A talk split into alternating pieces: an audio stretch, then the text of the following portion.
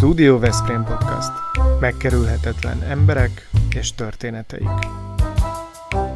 Diósi Lászlóval és Weber Lászlóval. Mi tényleg a valóságról beszélgetünk.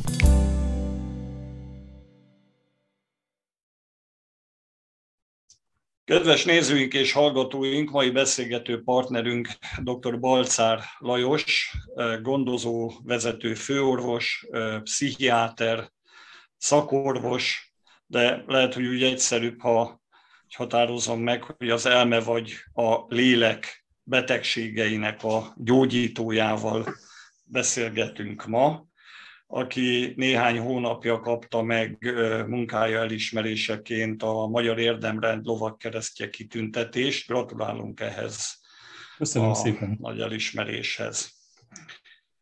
Hogy milyen kicsi a világ, Oravec Danival beszélgettünk a közelmúltban, aki skizofréniáját nem tagadta le, sőt, próbál azoknak is segíteni, akik hasonló helyzetben vannak, tanácsokkal, könyvével, és nagyon szépen emlékezett meg rólad, főorvos úr, vagyis arról, hogy te is sok segítséget adtál neki a betegsége leküzdéséhez. Hát biztos, hogy még sok ismerősünk van, akinek vagy lelki, vagy más egyéb problémájuk van. Köszönjük, hogy elfogadtad a meghívásunkat, és itt vagy velünk ebben a műsorban. Én köszönöm a meghívást, megtisztelt a felkérés, hogy részt vettek a műsorba. A munkánknak ez része is egyben. Tehát igenis nekünk dolgunk az, hogy, hogy azt a misztikus ködöt feloszlassuk, amit a pszichiátriai betegségek körül van, mert ez nagyban, nagyban nehezíti azt, hogy felismerjék a bajt, és hogyha fel is ismerik, hogy segítséget tudjanak kérni a rászorulók. Úgyhogy én, én bízom benne, hogy ez az alkalom is erre lehetőséget fog adni. Laci, ilyen... szóval, bocsánat, csak a, még én visszatérnék egy pillanatra az Oravec Danira, hogy uh, nem tudom, hogy van-e a rendelőd vagy a szobát falán Oravec kép, tervezel-e, hogy majd aztán egyszer oda kerül, mert a Dani folyamatosan alkot, publikál, és ennek kapcsán még egy kérdés fölmerül, hogy te amikor a terápiát elkezdted vele, akkor gondoltad azt, hogy neki egy ilyen produktív e, és harmóniában gazdag életciklusa is kialakulhat, vagy ez, vagy ez egy ilyen szerencsés, csillagok szerencsés együttállásából következő ritka történet?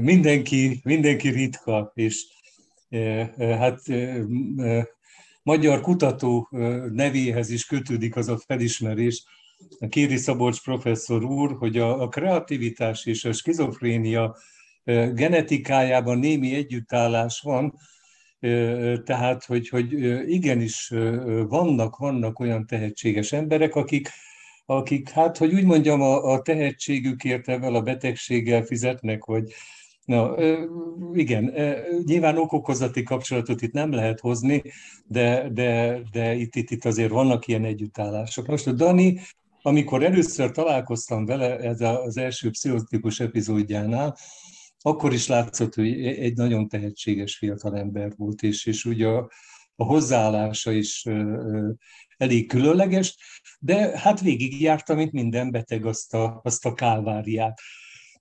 Megtévesztőek tudnak ám lenni, tehát a statisztika az úgy szól, hogy, hogy ebben a betegségben szenvedőknél a 80 uknál a terápia hatékony az első subnál de ugyanígy egy éven belül a 80 uk lemorzsolódik, mert miután a terápia kapcsán egészségesnek érzi magát, úgy gondolja, hogy nem szedi tovább a gyógyszert. És, és itt, itt, itt ez azért komoly probléma, mert minden egyes sub veszélyeket rejt, és hát nem mindig ugyanarra a szintre tud visszakerülni, mint ahonnan elindult. Most a Daninál ott, ott, ott, ott azért a kreativitás, az intellektus, az, az, az nagyon sok mindenen átsegítette, a jelenlegi partnere is nagyon sokat számít. Tehát nagyon nem mindegy az, hogy a, milyen a környezet, mennyire elfogadó az egyetem részéről is, ahogy a, a betegségének a, a kezdeti időszakához viszonyultak. Példaértékű, azt kell, hogy mondjam. Ügyes volt Dani abban, hogy felismerve azt, hogy, hogy, hogy a, a teljesítménye azért már nem olyan, mint, mint az egészséges időszakában, más irányba kereste a, a, a boldogulási lehetőségét. Nagyon örültem neki, mert, mert hát végül is a, a nappali részlegünknek a, egy ilyen kreatív foglalkozásán tudatosult benne az, hogy neki tehetsége van az alkotáshoz, a művészethez. Aztán utána ez csak az indulás, mert utána a saját útját kellett végigjárni, tehát ő végigjárta ezt az utat, és hát a, a tehetségét azt, azt mesterekkel kicsiszoltatta, és hát olyan, olyan szintű alkotásokat tud manapság már, de kezdettől fog egyébként látszott, hogy, hogy azért van benne kurázsi, tehát, hogy, hogy igenis, ez, ez, ezek valódi művészeti alkotások, eh, megállják a helyüket. Most itt a szobámban nincs alkotása, de, de a házban van, azért nem viszem el oda a ne, laptopot. Okay. Igenis, eh, van a Dalitól itt. A, e, asztalomon pedig a könyveiből szokott lenni, mert hogy ajánlani szoktam a, a rászoruló betegeknek, hogy ezt érdemes elolvasni, mert hogy olyan hasznos tudás van benne, és itt eh, ez fontos, tapasztalati szakértőnek mondjuk azokat, akik Bizony. átestek ezen a betegségen, mert hogy ők olyat tudnak, ami a tankönyvekből nem megtanulható, és hát eh, meggyőződésem, hogy a Dani már edzidő alatt is rengeteg sok eh, betegnek segíteni, segíteni tudott ezekkel a kiadványok. Ráadásul a Teodóra egy olyan perspektívából lát rá erre a betegségre, ami ugye a hozzátartozói... Igen, ez egy külön, külön érdeme ennek a könyvnek. Így van. Igen. És, és ilyenkor jön a dramaturgiában az, mikor azt mondhatjuk, hogy no, akkor kedves nézőink és hallgatóink, ne felejtsék el Oravec Danival és párjával eh, készített műsorunkat is megnézni, mert igazán érdemes és különleges. Igen van. No, hát folytassuk a beszélgetést. Én, eh, én a pragmatikusan közelítek eh, mindenhez, és azt szeretném megkérdezni tőled, hogy azt tudjuk-e, hogy mondjuk így Veszprémben körülbelül hányan vannak azok, akik ilyesfajta problémával küzdködnek, csak hogy legyen valamilyen rálátásunk, hogy körülbelül ez mit jelent? Mi fajta probléma? Mennyi, Hol mennyi meg a határt? Uh-huh. Test, test, mennyi gondozottatok van? Gondozottunk az 600 körüli, 600 gondozott beteg. A gondozott betegek, ők a, a nagy pszichiátriai korképpel élőek. Tehát akik, akiknek kronikus betegsége van, és a, az elmezavart állapot benne van a tünettanában. Ez a gondozó része, de nálunk szakrendelés is van. A szakrendelés forgalma a gondozói forgalomnak egy olyan négy-ötszöröse körüli hogyha az, hogy Veszprémben, meg Veszprém vonzás körzetében hány ilyen beteg lehet, hát ennél lényegesen nagyobb. A skizofréniának az előfordulási gyakorisága a felnőtt lakosság körében egy százalék körüli. Tehát, hogyha 60 ezer körüli lélekszámmal számolunk, akkor, akkor az a 600, az, az akkor az csak a, a, a Veszprémre lenne igaz. De ahogy mondtam, ennél a gondozott egy körben színesebb, tehát nem csak skizofréniát gondozunk, hanem skizofektív zavar, paranoiát, akkor rekurrens depressziót, súlyos depressziót. A szorongásos korképeknek az előfordulás ennek lényegesen gyakoribb. Tehát ugye a, a, a szorongás és a depresszió ők, ők együtt vannak, lakosságnak durván az egynegyedénél az élet folyamán legalább egy ilyen szorongásos vagy depressziós epizódba bele, bele bukkan.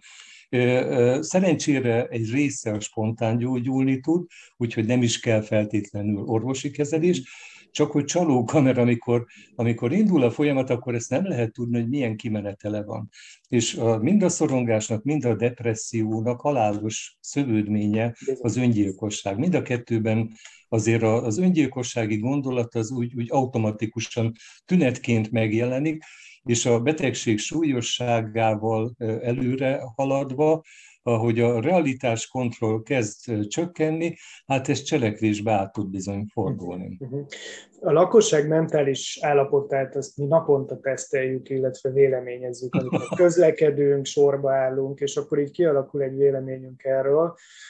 de nyilván vannak olyan objektív mutatók, amik mentén ezt így valahogy le lehet írni, hogy milyen állapotú úgy általában a lakosság. Mondjuk említetted itt az öngyilkosság kérdését, például ez is egy olyan mutatószám tud lenni, amivel az egészségi állapotot, a mentális egészségi állapotot jellemezni tudjuk. Volt egy időszak, amikor arra büszkék lehettünk a ti munkátoknak köszönhetően, hogy csökkent jelentősen Veszprém megyében például az öngyilkosságok száma.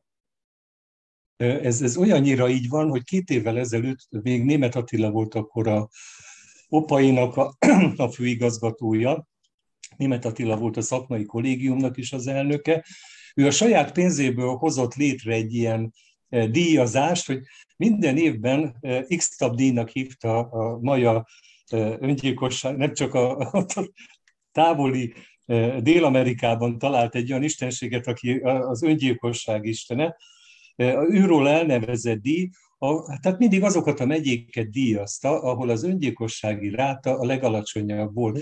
Két évvel ezelőtt kaptuk meg ezt a díjat, Veszprém megye, de hát nyilván akkor az ott az egy évvel előtti eredményhez kötődött, és külön értéke volt ennek, hogy nem, nem kiugróan egy, egy hónap vagy egy, egy év volt a jobb, hanem, hanem következetesen öt éven keresztül egy csökkenő tendencia volt tapasztalható, amiben hát a pszichiátria azért csak az egyik részét adja. Itt, itt az ellátórendszernek minden tagjának ebben, ebben benne kell, hogy legyen. Az más kérdés, hogy akkor mi voltunk elő, mi kaptuk a díjat. Igen, meg hát azt se felejtsük el, egyébként itt a Covid kapcsán ö, olvashattunk erről, hogy 3,8 millió doboz antidepresszáns fogyott a Covid kitörésének évében, tehát azért itt jelentősen ö, szerepet játszhatnak azok a ö, egyébként vényköteles antidepresszánsok, amik, amik beépülnek tulajdonképpen a hétköznapokba.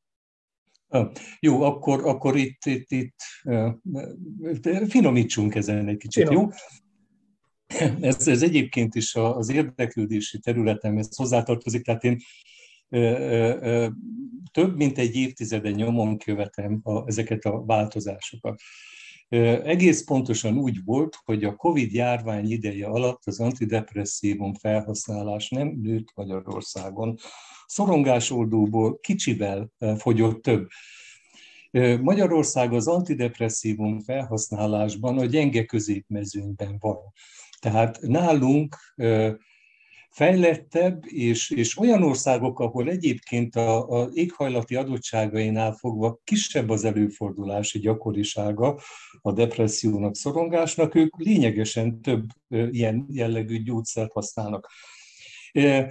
Egy érdekes dolog volt, amikor Magyarországon ez a rendszerváltó időkben a sok mindenhez kötötték azt, hogy miért is csökken az öngyilkossági ráta, mert a világ rácsodálkozott, mert ekkora csökkenés sehol nem sikerült elérni még Magyarországon.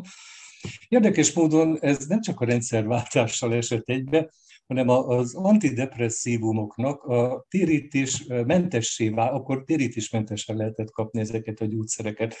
És nagyon érdekes volt a két görbe, ahogy, ahogy metszette egymást. Ahogy emelkedett az antidepresszívum felhasználás, úgy csökkent a, az öngyilkossági ráta, aztán persze nyilván ezek nem, nem vezethető vissza csak a gyógyszerre, de hogy a gyógyszer benne volt, az egyértelmű. Annál is inkább, mert hogy Hát egyéb, egyéb érdekek mentén, tehát ez egy olyan fura idő volt az antidepresszívumoknak egy új csoportja, akkor jelentek meg a szerotonin visszavételgált antidepresszívumok, amik sokkal szélesebb alkalmazhatóságot tettek lehetővé, és hát vannak ellenérdekeltségű szervezetek, vagy nem akarom ezt így most nevesíteni, akik, akik ilyen ellendrukkerként elkezdték mondani, hogy lám, lám, az öngyilkossági arányban azért és akkor hoztak példákat, hogy, hogy hány olyan violens öngyilkosság volt, amikor már az antidepresszívumot szedte. Ezek, ezek sorra megcáfolásra kerültek ezek a hírek. Tehát az antidepresszívum a mai tudásunk szerint egyértelműen a szuicidveszélyt csökkenti, és mi orvosi oldalról műhibának tekintjük, hogyha a középsúlyos depressziótól kezdődően nincs antidepresszívum a, a terápiás eszköztárban. Uh-huh. Ja, még a Covid-at, mert azt te, te hoztad, hogy a Covid Igen. A, a Covid az egy, az egy gonosz dolog, tehát itt, itt, a, a, a, itt is sok mindent mondanak. Egy biztos, hogy az agyat is megtámadja, az agyban ott vannak a, a, a következményei, agynak minden területét érinti, nem csak légutakon keresztül, tápcsatornán keresztül is idegek mentén fel tud menni, elhalásokat okoz, és a tünettanában nagyon durva szorongásokat is, olyan, olyan depressziós jelenségeket tapasztalunk, ami, ami azért újdonság volt a, a mi részünkről is, tehát ilyet korábban nem tapasztaltunk, és hát a, a hozzátársuló ilyen elmezavart állapotok, ilyen deliráns epizódok amiben nyilván az, hogy minden szervrendszert érint, és akkor mindenféle ilyen toxikus folyamatok is beindulnak. Uh-huh. Úgyhogy a, a COVID-tól én, én azt mondom, hogy jó tartani, és hát sajnos így van, hogy a post-COVID szindróma az egy realitás, és azzal is foglalkozni kell. Engedsz egy laikus kérdést éppen Igen. a Covid-dal kapcsolatban, hogy magával a Covid-dal van összefüggésbe ez a problémakör, illetve hát a poszttraumás stressz, vagy pedig az oltással, vagy mindkettővel. Ugye sok esetben az oltásnak is érzékeljük. A... Laikus kérdése, laikus választ tudok mondani, nem baj? Hát. Ennél sokkal bonyolultabb ez a dolog is, mert hogy hát Persze, így van. Hát a, hogy más védőoltásoknál is oltási szövődmény van, gyógyszereknél is mellékhatás az van. Nyilvánvalóan azt kell mérlegelni, hogy arányban van-e a beavatkozásnak a, a, a, a veszélye a nyeresség oldala, amit meg lehet nyerni. Lehetne nagy statisztikákat keresgélni, azért nekünk itt a kórházban vannak olyan megbeszélések, amikor visszatekintettünk a, a, a koronavírus történéseire, annak ellenére, hogy a Veszprémi Kórház nagyon kiválóan a, sürgő, a sürgőségi osztály is, de a központi intenzív osztály az, ahol igazán lecsapódtak a súlyos esetek, tehát, hogy, hogy átlagon felül teljesített országos szinten, de itt is azért a halálozási ráta olyan mértékű volt, hogy ez már az ellátó személyzetet is megbetegíti. Tehát ezt a kudarcot, ezt, ezt azért nem jó átélni. És hát azért az elhaltak túlnyomó többsége oltatlan volt. Az oltottakból sokkal kevesebben. Igen, én viszont most egy kicsit elkanyarodnék ettől a témától, és ahogy mikor fölhívtalak, hogy szeretnénk veled beszélgetni, említettem, hogy mi rád is kíváncsiak vagyunk. Úgyhogy én most rólad szeretnék egy kicsit beszélgetni. Onnan kezdve, hogy nagyon érdekel, hogy hogy dől el az egy orvosnak készülő fiatal emberben, hogy ő a pszichiátriát választja. Mi történik? Hogyan jutsz te erre a következtetésre, és ezt teszem föl úgy ezt a kérdést, hogy egy friss, viszonylag friss tanulmány szerint az orvosi szakmákon belül, vagy az orvos szakmán belül a, a pszichiáterek megbecsültségét mind a szakma, mind pedig a páciensek viszonylag alacsonyan értékelik. Tehát ez egy olyan, olyan területe az orvoslásnak, ami, ami úgy tűnik, hogy nem a, nem a az élmezőnkbe tartozik népszerűség és megbecsültség tekintetében. Hogy jutottál el oda, hogy a pszichiátriát választottad, mint szakterületet? Hosszú út vezet a, a pszichiátriáig, azt tudom mondani. Tehát én, a egészségügyi karrierem az, az, az e, e, alulról kezdődött. Tehát a inasként kezdtem országos mentőszolgálatnál, Hadd ne mondjam, hogy már akkor azért ugye a, a pszichiátria, a, a, hát ott, ott nyilván a mentősként az ember a súlyos pszichiátri betegekkel találkozik, ez azért egy, egy olyan érdekes dolog volt.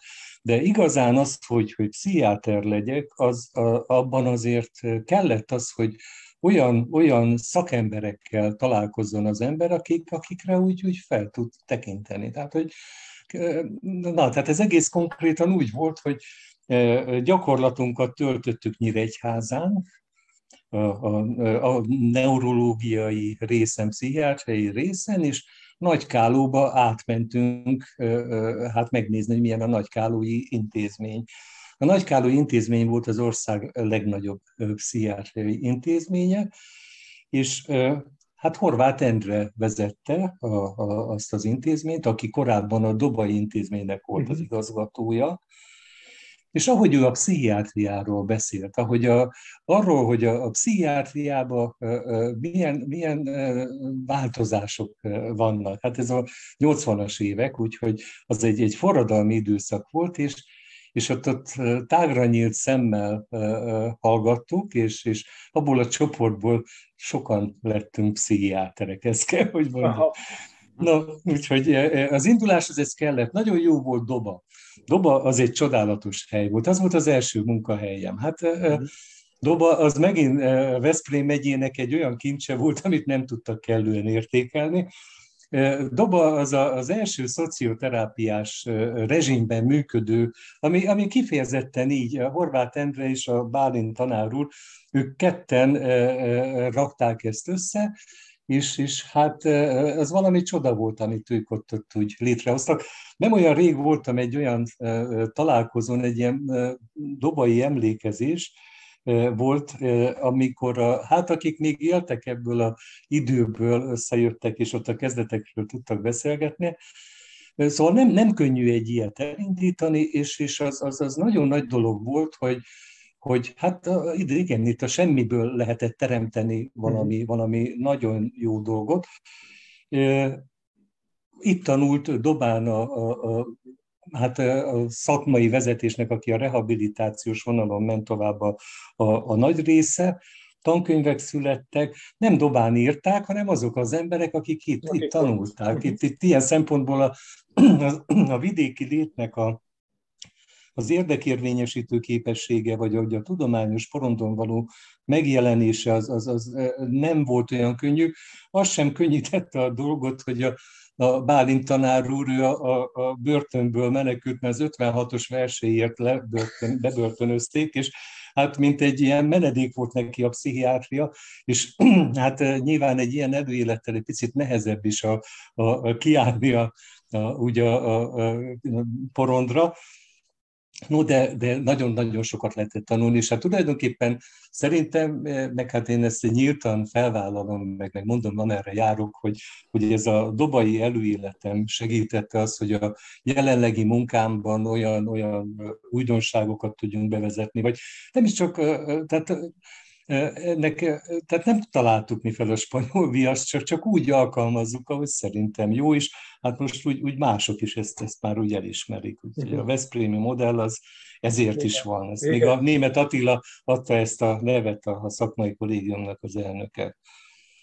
Ez a Veszprémi modell, ez jó részt a horgony pszichiátriai közhasznú alapítványhoz is kapcsolódik. Kérlek, hogy erről is szóljál néhány szót, mert itt van egy példaértékű összefogás, ami nem túl jellemző manapság a gyógyítás világában. Igen. Na most itt azért mondtam, hogy a dobai előélet azért az kellett. A pszichiátriát azt, azt, azt egy kicsit úgy technicizálódott ez a dolog, meg, meg, meg polarizálódott, vagy nem tudom, hogy, hogy hogy mondjam ezeket. Tehát, hogy a, a, a pszichó rész is mondja a magáét, tehát mindig is mondják, hogy a biológiai meg a, a, a szociálpszichiátria az, az úgy, úgy, úgy keresi a, a, az együttműködés, de hát nem mindig találja. Az inga lenk, hogy, hogy éppen hol van a több eredmény. A biológiai pszichiátriának nagy lendületet adott az, hogy a pszichofarmakológiában ilyen csodálatos gyógyszerek kerültek piacra, mint amik most jelenleg vannak, a szociálpszichiátria sem ö, ö, ö, maradt el nagyon, mert hát ott is jobbnál jobb módszerek jelennek meg a pszichoterápiás eszköztárban, és hát bizony azt látjuk, hogy ugye ezek eredményesek minden tankönyv leírja, ahol, ahol ezt elkezdik vizsgálni, hogy igazán a kettő együtt a jó. No de, hát mi történik, akármilyen jó gyógyszert adok meg, akármilyen jó pszichoterápiás foglalkozásokon vesz részt az illető, hogyha a szociális háttere meg rendezetlen. Tehát, hogy, hogy ezt a biopszichoszociális viszonylatrendszert, ezt, ezt egyszerűen nem lehet kikerülni. És a, a Dobán ezt, a, ezt az egységes szemléletet, ezt azért úgy, úgy ebben gondolkodtunk. tehát itt az volt a, ennek az egésznek a lényege, hogy a, a pszichiátriai gondozásban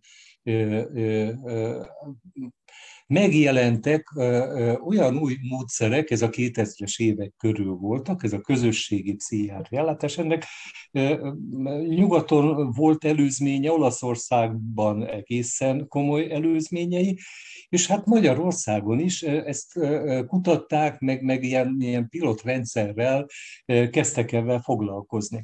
És amikor én a, a gondozóba, hát mint gondozóvezető kezdtem el dolgozni, akkor, akkor ebbe az irányba nyitottam is. Hát Harangozó Judit, aki ennek a magyarországi, az orvosi vonalon egy ilyen magyarországi meghatározó egyénisége volt, hát vele felvettem a kapcsolatot, illetve a másik oldalról, megint Veszprém megyében, hát a, a Szalai Jóska, a, a, a Szociális Ellátásnak a Módszertani Intézetének a vezetője, nagyon kiváló szakember, ő hozott össze a, a szociális vonalnak a munkatársaival.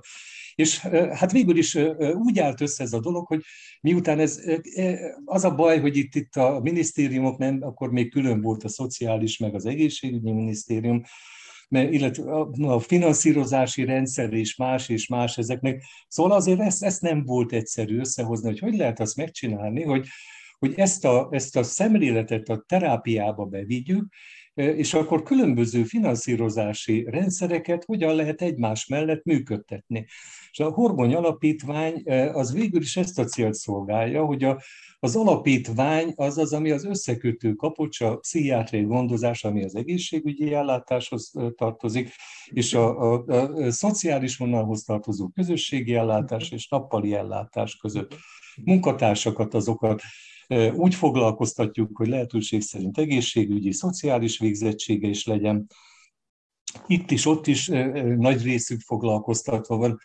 És hát a, a témmegbeszélések az a közös témmegbeszélések. Úgyhogy itt a, ez a, ez a integrált működés, ez, ez nagyban elősegíti azt, hogy lehetőség szerint ne kallódjanak el a betegek, hogyha valami olyan probléma van, akkor az azonnal megfelelő szinten, vagy közel azonnal a beavatkozásokat meg tudjuk tenni. Uh-huh. És hát ezért vált modellé ezt a egyik professzorunk, a Füredi professzor úr mondta, mert hogy, hogy keresik máshol is, hogy, hogy, hogy mik a jól működő rendszerek, és a még a német Attila ott az Országos Pszichiátriai Intézetben hívott össze ilyen megbeszéléseket, és hát akkor, amikor beszélgettünk erről, hogy mi hogy működünk, akkor a, a, amikor ugye összeállt a Füredi professzornak a fejébe, azt mondja, hogy ez azért megvalósíthatatlan, mert túl sok társadalmi munka van benne.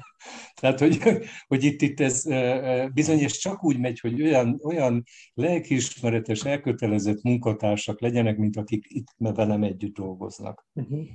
Én mindenképpen szeretném tőled megkérdezni, hogy a, ugye a terápiás gyakorlatodban a közösségnek fontos szerepe van, hogy beszélhetünk-e arról, hogy egy településnek, egy városnak van egy olyan fajta közössége, ami, ami ezt a közösségi hatást meg tudja formálni és jeleníteni. Tehát itt most konkrétan Veszprémről eh, beszéljünk, hogy te hogy látod a várost, hogy itt ez a közösségi hatás, ez, ez, ez milyen, milyen megfogható-e? Van-e egyáltalán ilyenre lehetőség, hogy egy várost így értelmezzünk?